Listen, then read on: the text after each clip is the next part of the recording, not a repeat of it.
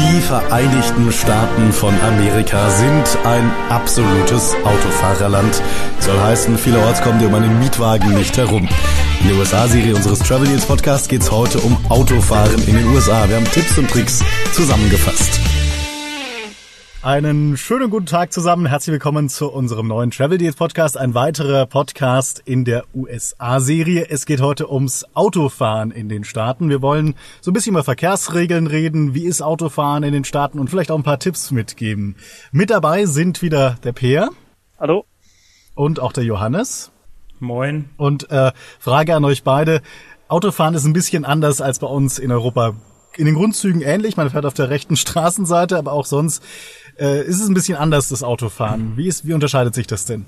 Ja, also ein bisschen anders trifft es eigentlich ganz gut. So, die Grundregeln sind alle gleich, aber es gibt eben einige Ausnahmen, wie zum Beispiel die Verkehrsregeln, dass man dann bei Rot abbiegen darf, dass man auch rechts überholen darf und natürlich auch was die Autotypen angeht. Denn die Amis fahren ja grundsätzlich sehr häufig schwere Autos, also irgendwelche dicken SUVs, die man, wo dann hier alle aufschauen, wenn hier jemand damit durch die Gegend fährt. Ähm, was jetzt so als Deutscher zumindest unbedingt nicht notwendig erscheint, da man doch fast nur auf befestigten Straßen fährt und dann zum Walmart muss man auch nicht den SUV mit Vierradantrieb nehmen, denke ich. Und man sagt ja immer, Deutschland ist ein Autofahrerland, aber wer das sagt, der war noch nicht in den USA. Ja, vor allem, wenn man bedenkt, dass man ja eigentlich in den meisten kleineren Städten oder auf dem Land auf jeden Fall auch auf ein Auto angewiesen ist so öffentlicher Personennahverkehr, der existiert ja eigentlich nur in den großen Metropolen wie New York, Chicago oder San Francisco. Äh, wenn man dann auf dem Land ist, da fährt auf jeden Fall kein Bus, mhm. also zumindest kein öffentlicher oder kein, keiner, der kurze Strecken fährt. Also die Amis fahren sehr, sehr viel Auto, sehr gerne Auto es gibt kaum ÖPNV und ähm, ja, dementsprechend ist auch viel los auf den Straßen. Und dementsprechend kommt auch ihr, wenn ihr einen US-Urlaub macht und jetzt nicht gerade in Boston, ähm, New York oder Chicago unterwegs seid, fast nicht um einen Mietwagen rum. Also ohne Mietwagen ist es sehr, sehr abenteuerlich. Und deswegen haben wir ein paar Mietwagen-Tipps für euch zusammengefasst, die ihr äh, beherzigen könnt. Ähm, Johannes, was muss man denn beachten, wenn man sich einen Mietwagen in den USA bucht? Wo bucht man denn? Am geschicktesten. Ja, also man sollte auf jeden Fall wie immer Preise vergleichen. Allerdings gibt es ja auch bei Mietwagen so ein paar Besonderheiten. Also es gibt ja Vergleichsportale wie billiger Mietwagen, Happy Car, Check24 und so weiter die, diese Anbieter sind aber in der Regel nicht wirklich unabhängig. Also nicht, wie man so von Flugpreisvergleichen kennt, dass die nur äh, von verschiedenen Anbietern die Flugpreise aggregieren und dann einen dahin weiterleiten zur Buchung, sondern wenn man dort einen Mietwagen bucht, dann bucht man auch direkt bei der Plattform und die Plattform vermittelt dann die Buchung an einen der äh, zahlreichen Mietwagenanbieter. Ähm, deswegen sollte man auch auf jeden Fall immer direkt mal schauen, was die so anbieten. In den USA sind das zum Beispiel Herz, Sixt, Alamo und Dollar. Das sind so die größten und da auf jeden Fall auch mal vergleichen. Aber man sollte auch immer auf jeden Fall ein Auge aufs Detail werfen. So, jetzt habe ich äh, meinen Mietwagenanbieter gefunden, der die besten Konditionen hat, aber welches Auto nehme ich denn dann? Also wir haben ja gerade gesagt, die Amis die fahren alle dicke Autos. Brauche ich denn unbedingt auch ein dickes Auto, damit ich nicht unangenehm auffalle auf den Straßen? Fair. Also grundsätzlich würde ich nicht sagen, dass man jetzt sich einen riesen SUV mieten muss. Ähm, aber es kommt natürlich auch so ein bisschen auf die Jahreszeit drauf an. Das heißt, wenn man jetzt in Colorado im Winter unterwegs ist, dann ist es sicher nicht schlecht, einen Vierradantrieb zu haben manchmal. Aber grundsätzlich ist es so, dass ja oft es überhaupt nicht erlaubt ist, auf irgendwelchen unbefestigten Straßen zu fahren und dass man dann lieber danach schauen sollte, wo das Gepäck reinpasst und wo dann fünf Leute reinpassen und jetzt nicht unbedingt den Vierradantrieb oder die, den hohen Bodenabstand dann braucht. Also ich finde auch mal wichtig, dass man einen Blick auf die Ausstattung wirft. Also vor allem in den USA, wo die Straßen zum, vor allem jetzt außerhalb der oder nicht gerade zwischen den Metropolen äh, meilenweit immer nur geradeaus gehen, finde ich ein Tempomat sehr wichtig. In, auf Englisch heißt das dann Cruise Control und äh, darauf solltet ihr auf jeden Fall achten, dass das bei eurem Auto dann dabei ist, wenn ihr vorhabt, längere Strecken zu fahren. Wobei man ja auch sagen muss, dass ich persönlich zumindest noch kein Auto gesehen habe, was jetzt keinen Tempomat drin hat, denn das gibt es ja seit mindestens 20 Jahren wahrscheinlich. Ja, und gerade da die äh, Abi-Autos ja alle Automatik haben, haben die sowieso ähm, Cruise Control ja, Ja, aber also ich, ich, hatte schon, ich hatte schon das Vergnügen, äh, äh, bei einem Mietwagen von Sixt, sogar ein VW, den ich mal in Florida angemietet habe, dort keinen äh, Cruise Control inklusive gehabt zu haben Und äh, das war schon sehr nervig. Also nach zwei Tagen hatten, haben mir da echt die äh, Füße wehgetan von immer bei auf der gleichen Position den Fuß halten. Also ich würde trotzdem darauf achten, dass das irgendwo steht, dass es inklusive ist. Auch wenn man es sonst wahrscheinlich, auch wenn es dort nicht steht, inklusive hat. Das war dann trotzdem Automatik oder war das dann manuell? Das war Automatik, okay. genau. War ein VW, äh, irgendeine, glaube ich, Variante, die nur da, dort verkauft wird, in der, also ohne alles. Der, der, der Mietwagen hatte wirklich sonst gar keine Ausstattung. Also das billigste, was man so kaufen kann in den USA. Ich sitze gerade in einem Nissan Micra, also im billigsten Auto. Ich bin zwar nicht in den USA, aber in der Türkei. Ist jetzt nicht ganz so vergleichbar, aber es ist ein Automatikauto, hat auch Cruise Control, kostet bloß 30 Euro am Tag. Vielleicht so eine kleine Anekdote. Also ich zeichne diesen Podcast gerade tatsächlich aus einem stehenden Auto auf einem Parkplatz auf. Da kann man die besten Podcasts zum Thema Mietwagen machen, wenn man gerade selber in einem Mietwagen sitzt. Ähm, ja, ihr habt gesagt. Ja, und das Bild, was du uns geschickt hast, das müssen wir auf jeden Fall auch gleich nochmal in die Shownotes packen. Das ist auf jeden Fall sehr sehenswert. Das machen wir auf jeden Fall. Also Cruise Control, also Tempomat sollte auf jeden Fall mit dabei sein. Ähm, wenn man den Mietwagen bucht, sollte man aber vielleicht doch noch ein paar weitere Optionen beachten, die für einen vielleicht relevant sind. Genau, das ist zum einen die, wie die Tankregelung lautet. Das ist, finde ich, sehr wichtig. Also es gibt vor allem in den USA häufig die Variante, dass man die erste Tankfüllung kauft, natürlich für einen höheren Preis als üblich und den Mietwagen dann leer zurückgibt. Das ist vor allem dann bei äh, Mieten für ein, zwei Tage außerordentlich blöd, wenn man halt nicht sehr viel mit dem Mietwagen rumfährt und den dann wieder halb voll auf den Hof stellt und so halt viel Geld im Prinzip verliert. Dann lieber die Tankregelung voll voll, das heißt, Ihr kriegt, kriegt den Wagen voll und müsst ihn auch wieder voll zurückgeben. Äh, also kurz bevor ihr den äh, zurückgebt, einfach zur der nächstliegenden Tankstelle fahren, voll tanken, zurückgeben und alles ist gut. Und der weitere Punkt sind auf jeden Fall Versicherungen, wo man darauf achten sollte. Genau, kommen wir gleich noch dazu, zu den Versicherungen. Ansonsten vielleicht noch Jungfahrergebühren, Zusatzfahrergebühren. Ähm, wenn ihr jetzt unter 30 seid, sagen wir mal vorsichtig, immer darauf achten, ob ihr diesen Mietwagen denn überhaupt fahren dürft. Immer das Kleingedruckte genau lesen. Zum Teil sind dann Jungfahrergebühren zu entrichten. Gleiches gilt auch für mögliche Zusatzfahrer. Wenn ihr mit dem Kumpel, mit einer Freundin unterwegs seid ähm, und die auch fahren sollen oder auch fahren wollen, dann ähm, müssen ihr meistens eine Zusatzfahrergebühr entrichten. Und das ist häufig günstiger, wenn ihr gleich ein entsprechendes Paket bucht, bei dem das schon inklusive ist und dann nicht erst vor Ort macht. Ja, dann kommen wir zu den Versicherungen, würde ich sagen. Genau, bei den Versicherungen ist halt eigentlich, wenn ihr einen Mietwagen jetzt über ein Vergleichsportal oder aus Deutschland heraus bucht, eigentlich ja immer schon ein gewisses Versicherungspaket inklusive. Meistens bestehen aus der klassischen Haftpflichtversicherung, äh, dort solltet ihr zum Beispiel einmal immer darauf achten, dass es mindestens eine Million Euro, also die Versicherungssumme beträgt. Auch gerne höher. Also ähm, vor allem in den USA ist das wichtig, zum Beispiel wenn der, äh, wenn der Unfallgegner unterversichert ist. Das kommt da leider recht häufig vor. Und äh, ja, weitere Versicherungen sind natürlich dann Vollkaskoversicherungen, die halt äh, Schäden an eurem Fahrzeug abdeckt da habt ihr meistens eine recht hohe Selbstbeteiligung von Natur aus direkt beim Vermieter. Also das sind, können schnell mal 400, bei hochwertigen Autos auch 1500 Euro sein. Und äh, was ihr da zum Beispiel gegen machen könnt, ist eine Selbstbeteiligung Ausschlussversicherung abzuschließen. Zusätzlich, unabhängig jetzt auch vom Vermieter. Das ist meistens günstiger, als wenn man sich direkt bei dem Vermieter die äh, Selbstbeteiligung reduzieren lässt. Ähm, das heißt, im Schadensfall, also wenn ihr wirklich einen Schaden habt, dann müsst ihr erstmal an euren Vermieter diese Selbstbeteiligung bezahlen. Aber sie wird euch dann durch die Selbstbeteiligung Ausschlussversicherung wieder zurückerstattet von dem Versicherer dieser Ausschlussversicherung.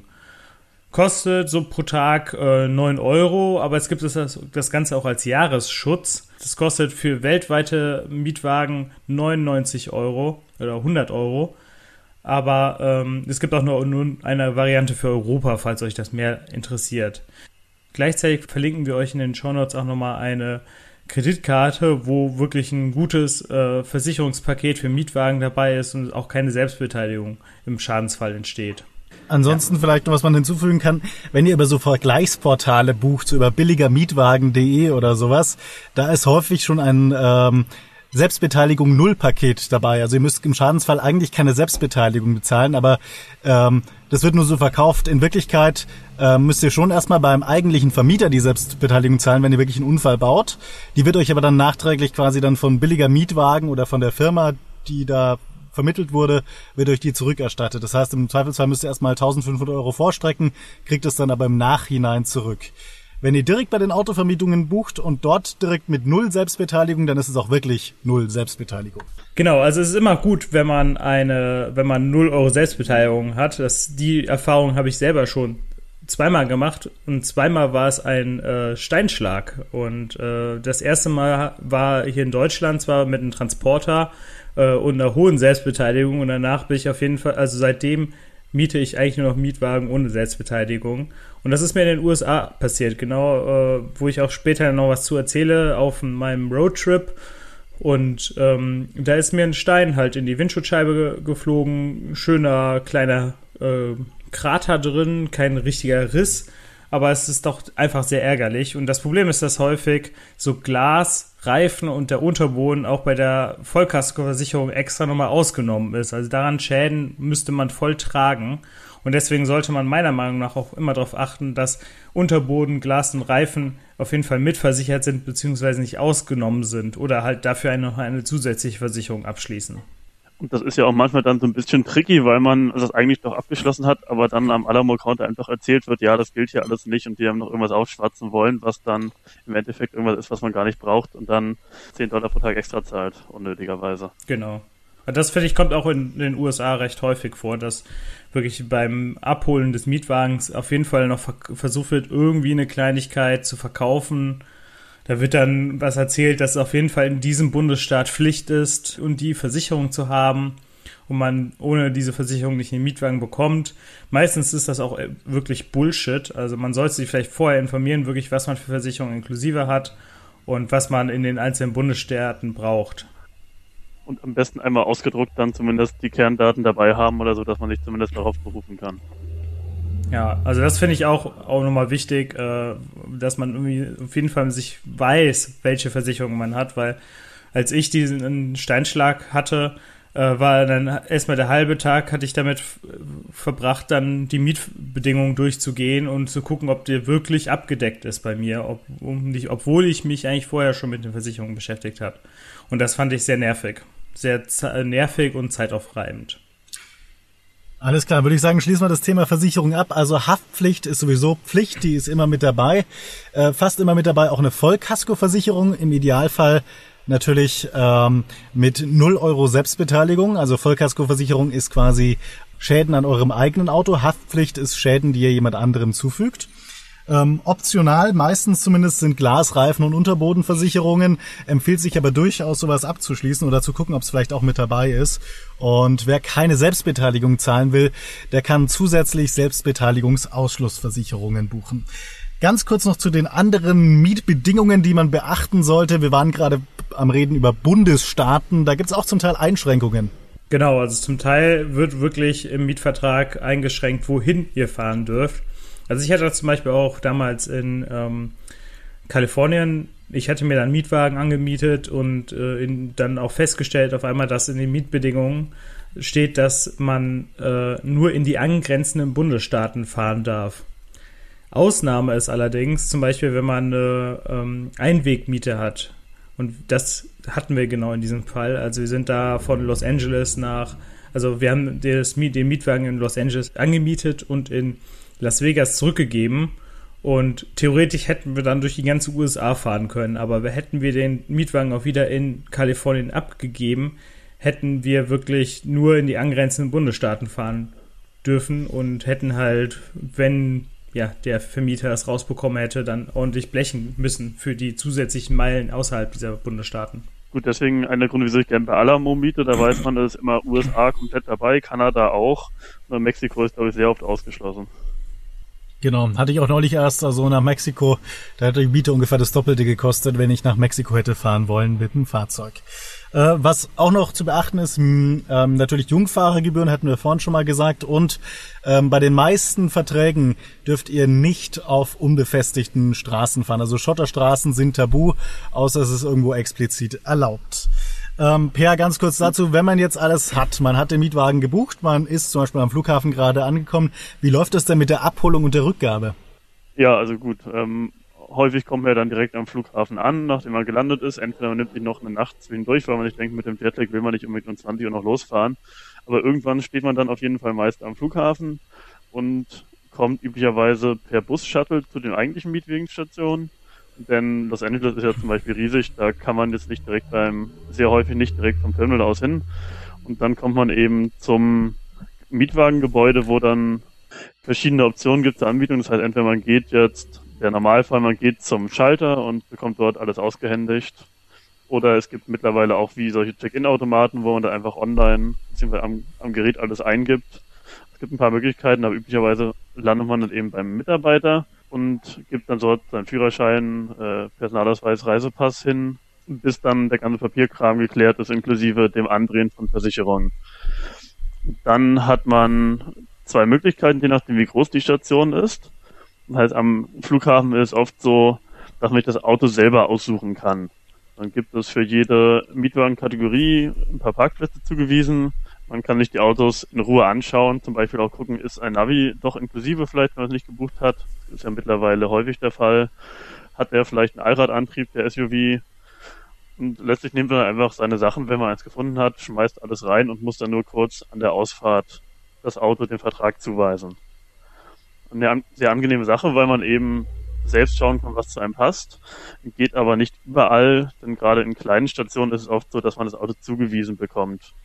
Hatte ich zum Beispiel in San Francisco bei Alamo, das ist so ein kleiner Schalter dann im Parkhaus, dann gibt man einfach seine Daten hin und dann fährt ein anderer Mitarbeiter das Auto vor und dann muss man das Auto halt auch nehmen. Und Echt in San Francisco? Also ich miete ja immer in San Francisco und in, auch mit Alamo immer und auch da konnte ich immer mein Auto selber ausruhen in dem Parkhaus. Echt? Ja, also wir, haben irgendwie auch fünf verschiedene. Also wir hatten eine relativ kleine genommen, die dann direkt beim Hotel war. Ich glaube, es gibt noch eine ah, okay. größere, wo man auch aussuchen Ach so, okay. Nee, ich war direkt am Flughafen. Da ist es so, dass man ins Auto einfach einsteigen kann, losfahren ja. kann, sich das Auto am selber Flughafen, aussucht. Ja, meist. Ja. Aber in der Innenstadt ist es eben oft nicht so. Wobei wir doch gut erfahren ja. hatten, wir hatten dann einen fast neuen Hyundai Elantra bekommen mit Navi und allem. Also da kann man da auch nicht meckern. So, wenn man dann ein Auto hat, äh, egal ob man sich selber ausgesucht hat oder zugewiesen bekommt, natürlich immer auf Schäden checken, das sollte klar sein. Gut, ist jetzt bei einer Vollkasko mit null Selbstbeteiligung, Glasreifen, Unterbodenschutz nicht so relevant, weil da kann man es eigentlich zurückgeben, wie man will. Aber ansonsten immer prüfen, ob irgendwie Schäden dran sind. Achso, und was wir noch gar nicht gesagt haben, zur Anmietung ist natürlich auch eine Kreditkarte erforderlich, und zwar eine richtige Kreditkarte, Johannes. Bei Kreditkarten, da reicht in der Regel keine einfach, also keine Prepaid-Kreditkarte, sondern es sollte eigentlich schon eine richtige Kreditkarte sein mit einem Verfügungsrahmen.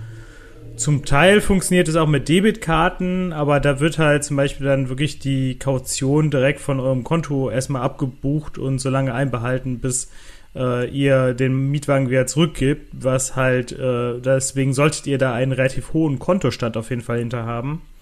Und was auf jeden Fall auch nicht funktioniert, ist eine EC-Karte für einen Mietwagen in den USA. Das kann man auf jeden Fall sich knicken.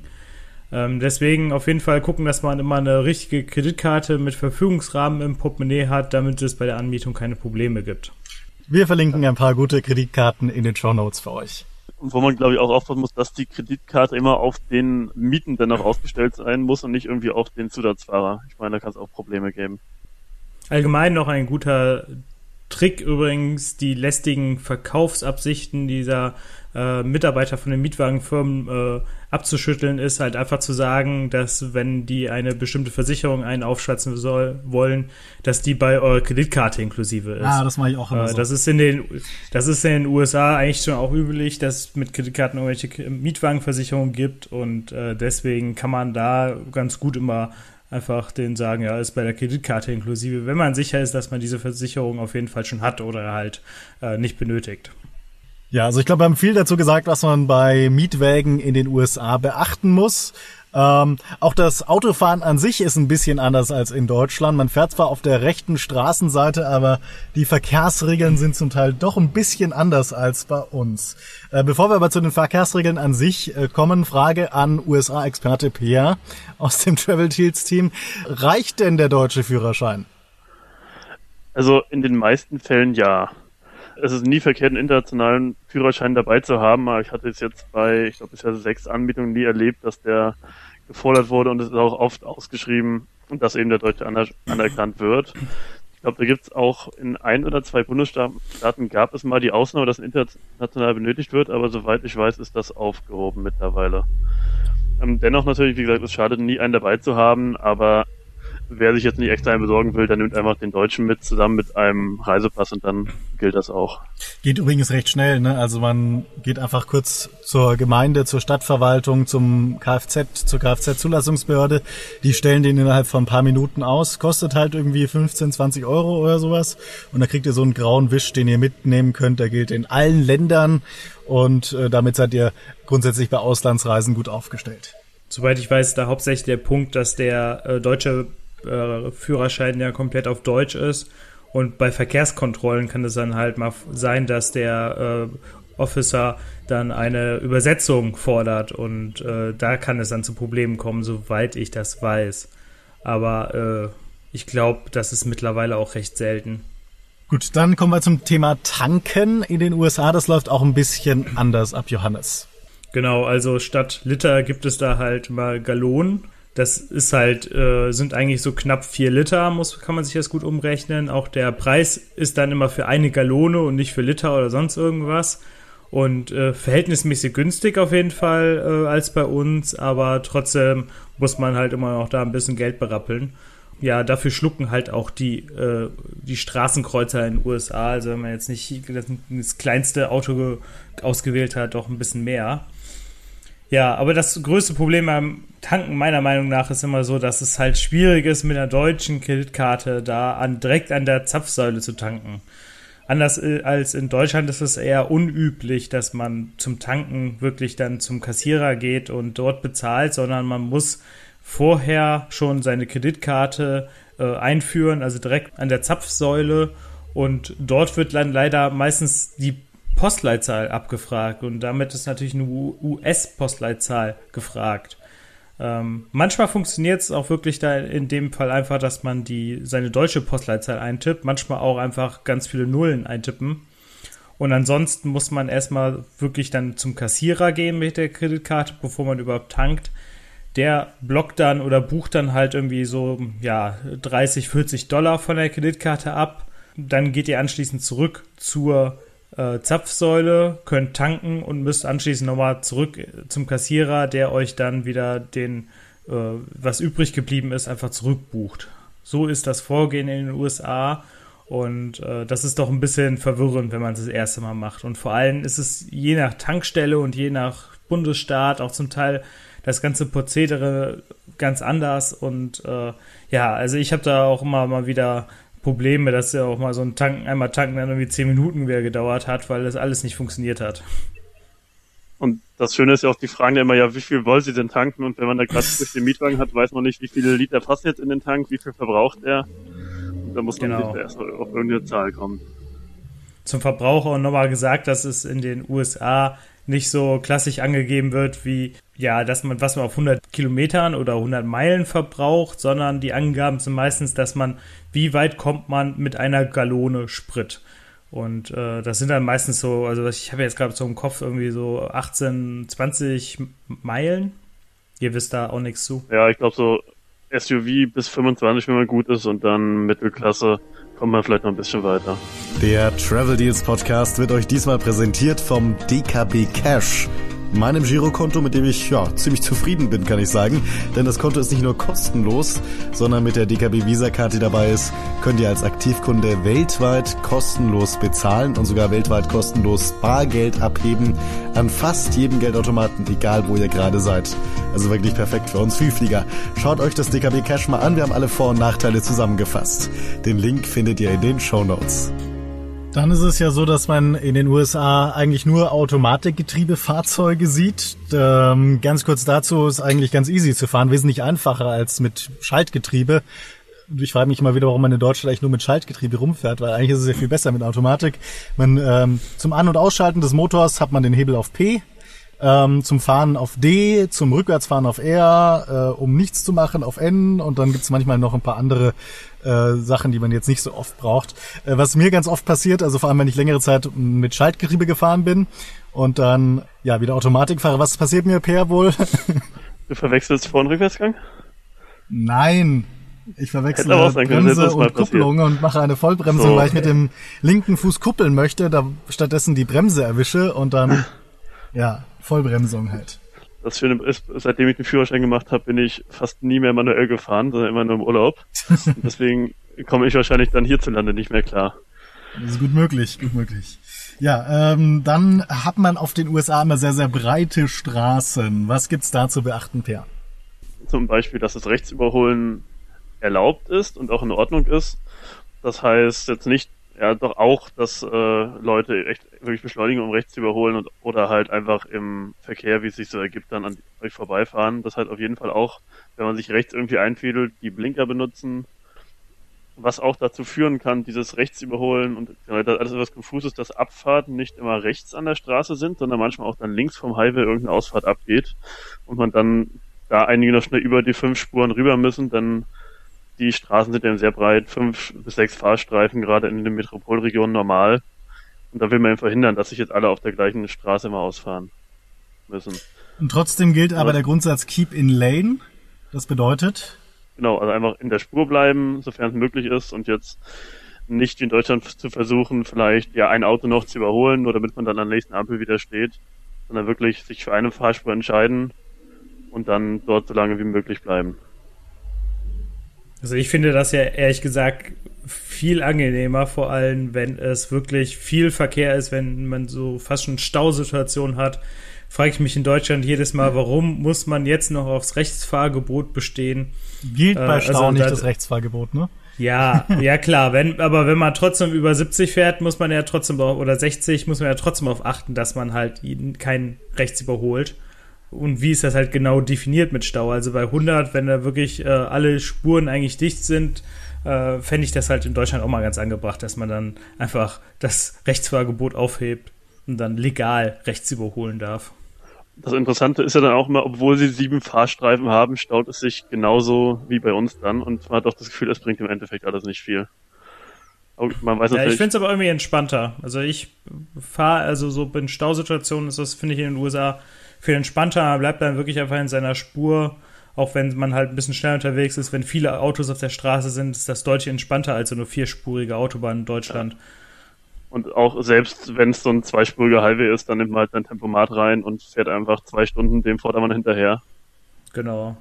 Also was man auch sagen sollte zum Autofahren in den USA ist zum Beispiel, dass man nicht unbedingt damit rechnen sollte, dass der, ja, dass die Fahrer auf der anderen, auf den anderen Spuren auch so auf den umliegenden Verkehr achten. Also wenn man zum Beispiel dann rechts rüber muss, weil dann Ausfahrt kommt und blinkt, heißt das nicht unbedingt, dass dann direkt äh, der rechts neben einen auf die Bremse tritt und einen reinlässt, sondern man hat, also mir ist schon häufiger passiert, dass man wirklich, dass die gar nicht drauf reagieren, einfach gar nicht zur Seite gucken. Und deswegen sollte man sich auch mal schon frühzeitig, finde ich, einordnen, wenn man halt eine Abfahrt nehmen will oder so. Äh, weil es ist, finde ich, deutlich schwieriger, auf eine andere Spur zu kommen in den USA, vor allem wenn, wenn die Highways voll sind. Ja. Und Wenn nicht, dann sieht man halt einfach mehr von der Gegend und darf das nochmal zurückfahren.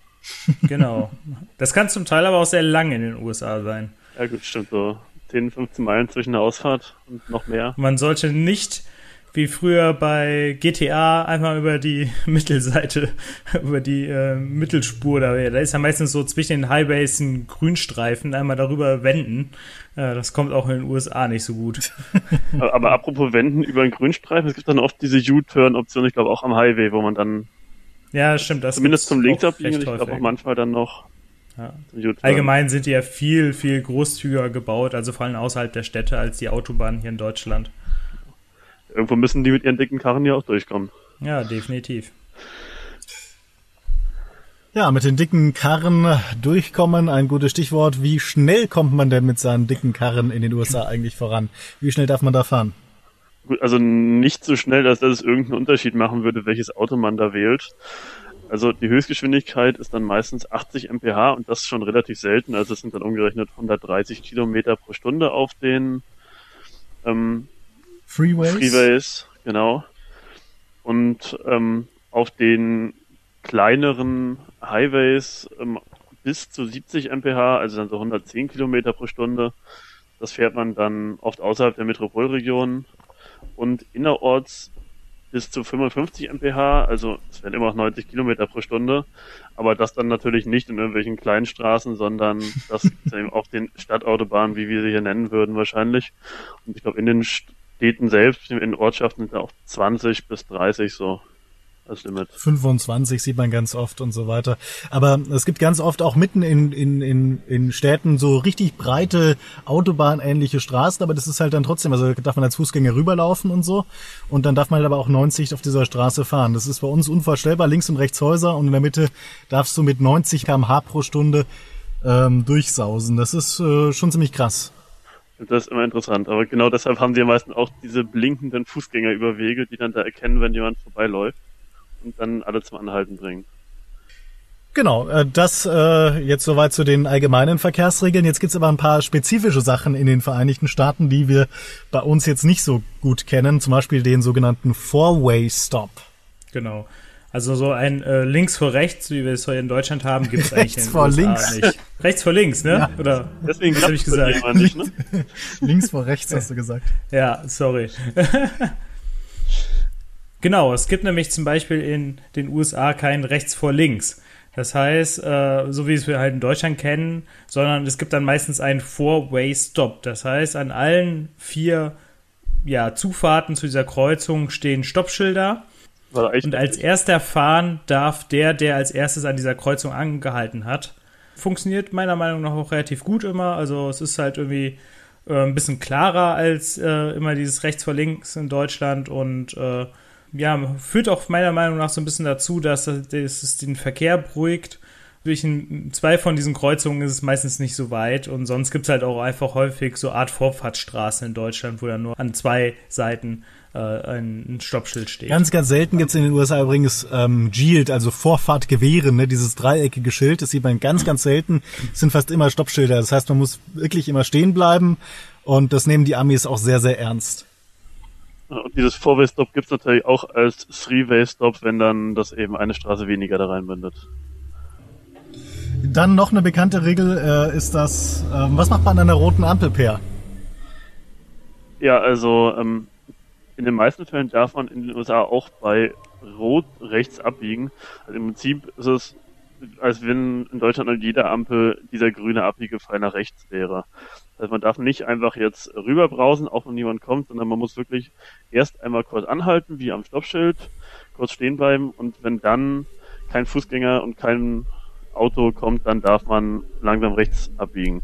Und es gibt natürlich Ausnahmen noch bei diesem, äh, da steht ja meistens No Turn on Red, gerade in belebten Innenstraßen, manchmal auch nur zwischen neun und drei Uhr dann oder was auch immer, dass es eben Ausnahmen gibt, wenn man nicht rechts abbiegen darf. Dann gibt es ja diese berühmten amerikanischen gelben Schulbusse. Da muss man auch einiges beachten. Ja, einfach stehen bleiben, wenn der hält. das ist am einfachsten. Nein, also dann fährt da meistens so ein Stoppschild raus aus, an der Seite vom Bus und dann darf wirklich niemand diesen Bus überholen. Auch nicht von der Gegenrichtung. Dann muss man einfach dahinter stehen bleiben und warten, bis der weiterfährt. Ähm, das ist halt vor allem nochmal diese Schulkinder zu schützen und das ist auch ganz normal, dass sie dann wirklich quer über die Kreuzungen laufen, was man ja hier von aus Deutschland auch nicht unbedingt so kennt. Wird, glaube ich, auch sehr strikt geahndet dort in Amerika. Ja, auf jeden Fall. Bei uns darf man ja noch mit Schrittgeschwindigkeit dann vorbeifahren mit warnblinkenden Bussen, aber da wirklich geht nichts mehr dann. Dann kommen wir zum Thema Parken. Das ist eigentlich relativ einfach zu verstehen. Äh, fast ein bisschen transparenter als bei uns in Deutschland, finde ich kann Johannes sagen, ich parke immer nur bei Walmart und weiß da nichts von. Okay.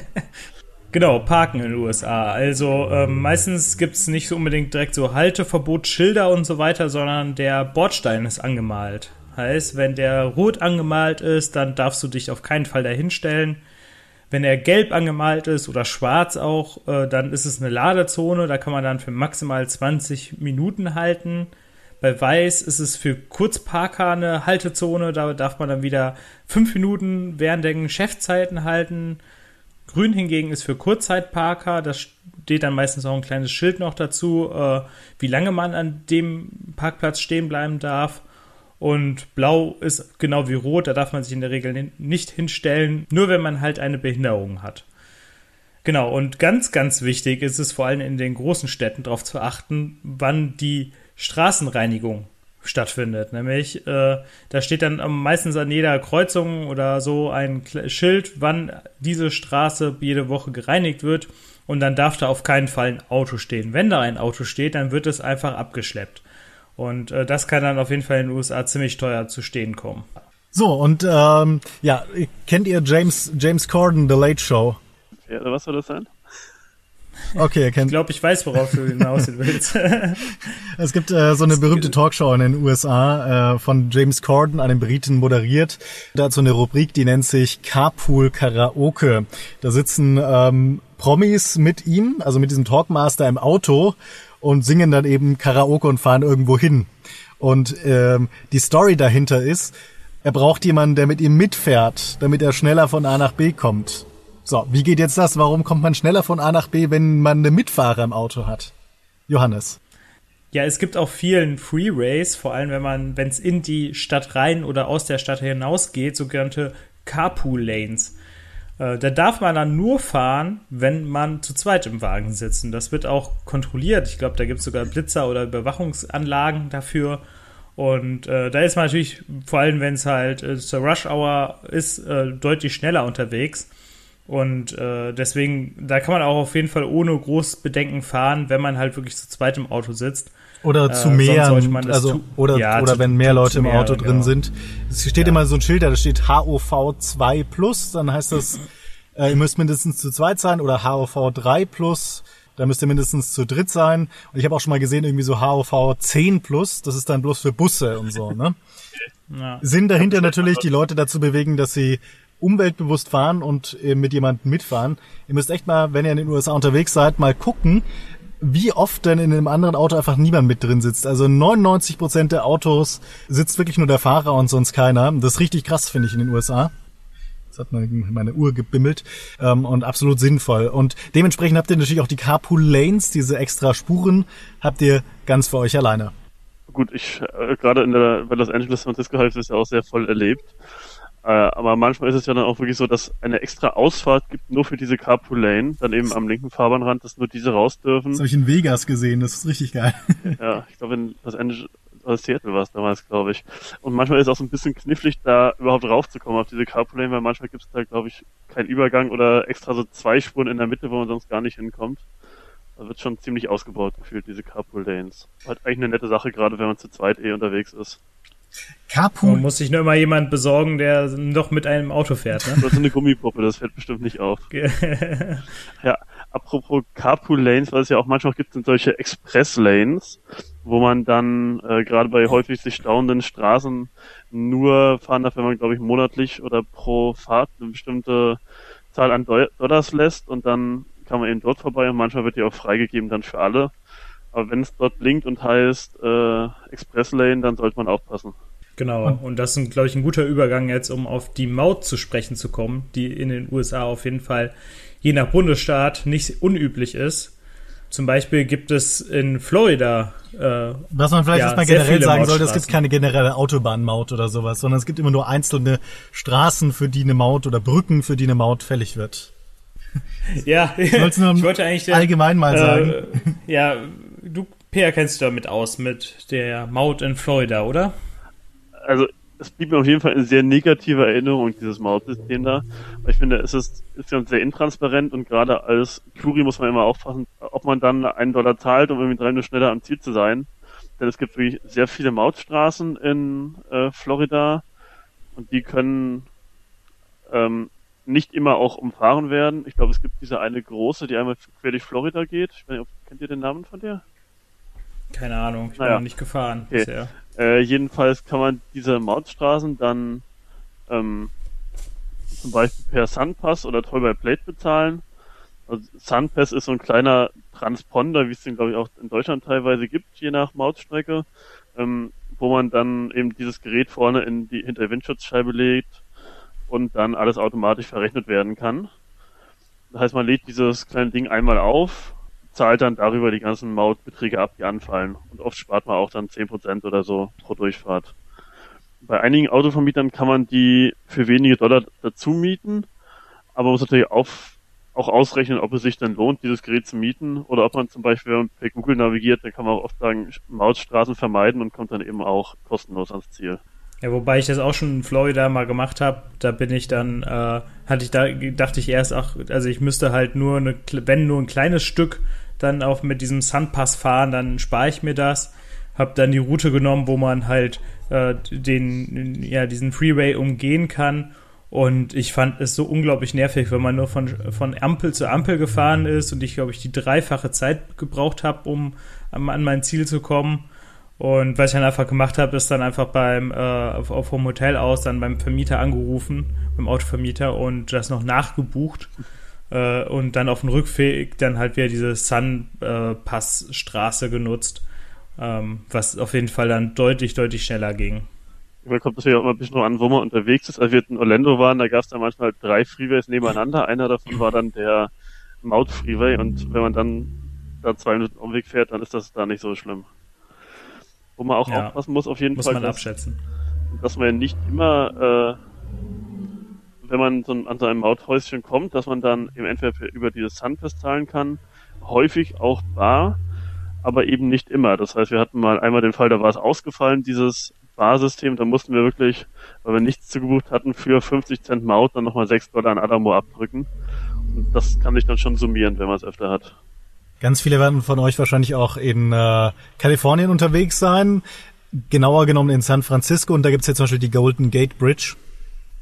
Und äh, da ist es so, auch das ist eine Mautstraße, aber genau wie alle anderen Brücken rund um San Francisco rum, nur stadteinwärts. Also wenn ihr stadteinwärts nach San Francisco fahrt, müsst ihr Maut zahlen. Wenn ihr rausfahrt, dann nicht. Überquerung kostet übrigens 6 Dollar. Und wie funktioniert das? Also es gibt da kein Kassenhäuschen oder so, also ihr könnt es nicht bar entrichten, sondern ihr müsst es entweder online bezahlen, ähm, einfach ähm, auf der Webseite einloggen und eure ähm, euer Kennzeichen eingeben. Da könnt ihr das per Kreditkarte bezahlen. Oder es gibt in San Francisco so ein paar so Maut-Filialen, äh, sage ich jetzt mal, wo ihr das auch bezahlen könnt. Die anderen Brücken, die so nach San Francisco von Oakland und so reinführen, da könnt ihr die Maut auch in Bar vor Ort bezahlen. Aber auf der Golden Gate Bridge geht das nicht. Da fehlt einfach der Platz, um so ein Kassenhäuschen aufzustellen. Wobei es die ja da gibt. Die waren ja früher in Betrieb. Aber, ja, äh, aber sind sie jetzt nicht mehr. Halt einfach, es hält den Verkehr total auf. Ja, aber man kann auf jeden Fall, man fährt immer noch durch diese Mauthäuschen durch, wenn man statt einwärts fährt. Und wenn man gar nicht zahlt, weder am Häuschen noch online, dann kriegt man wahrscheinlich wie bei Toy Plate einfach so eine Rechnung nach Hause oder zum Genau. Ne? Und dann schön genau, mit Bearbeitungsgebühr. Also da würde ich jetzt von richtig. abraten.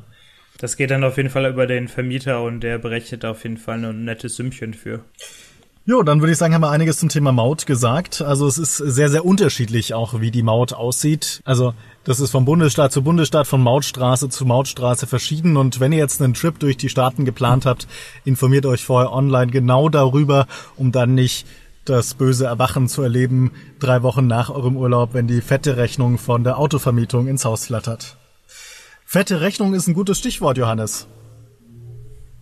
Ja, nämlich wenn man auf jeden Fall in den USA zu schnell fährt, über Rot fährt oder falsch parkt, dann wird es deutlich teurer als in Deutschland. Also wenn ich überlege, dass man hier, wenn man so ja ein bisschen zu schnell fährt, direkt hier nur so 15 Euro oder so abdrücken muss, äh, das ist in den, in den USA deutlich, deutlich mehr.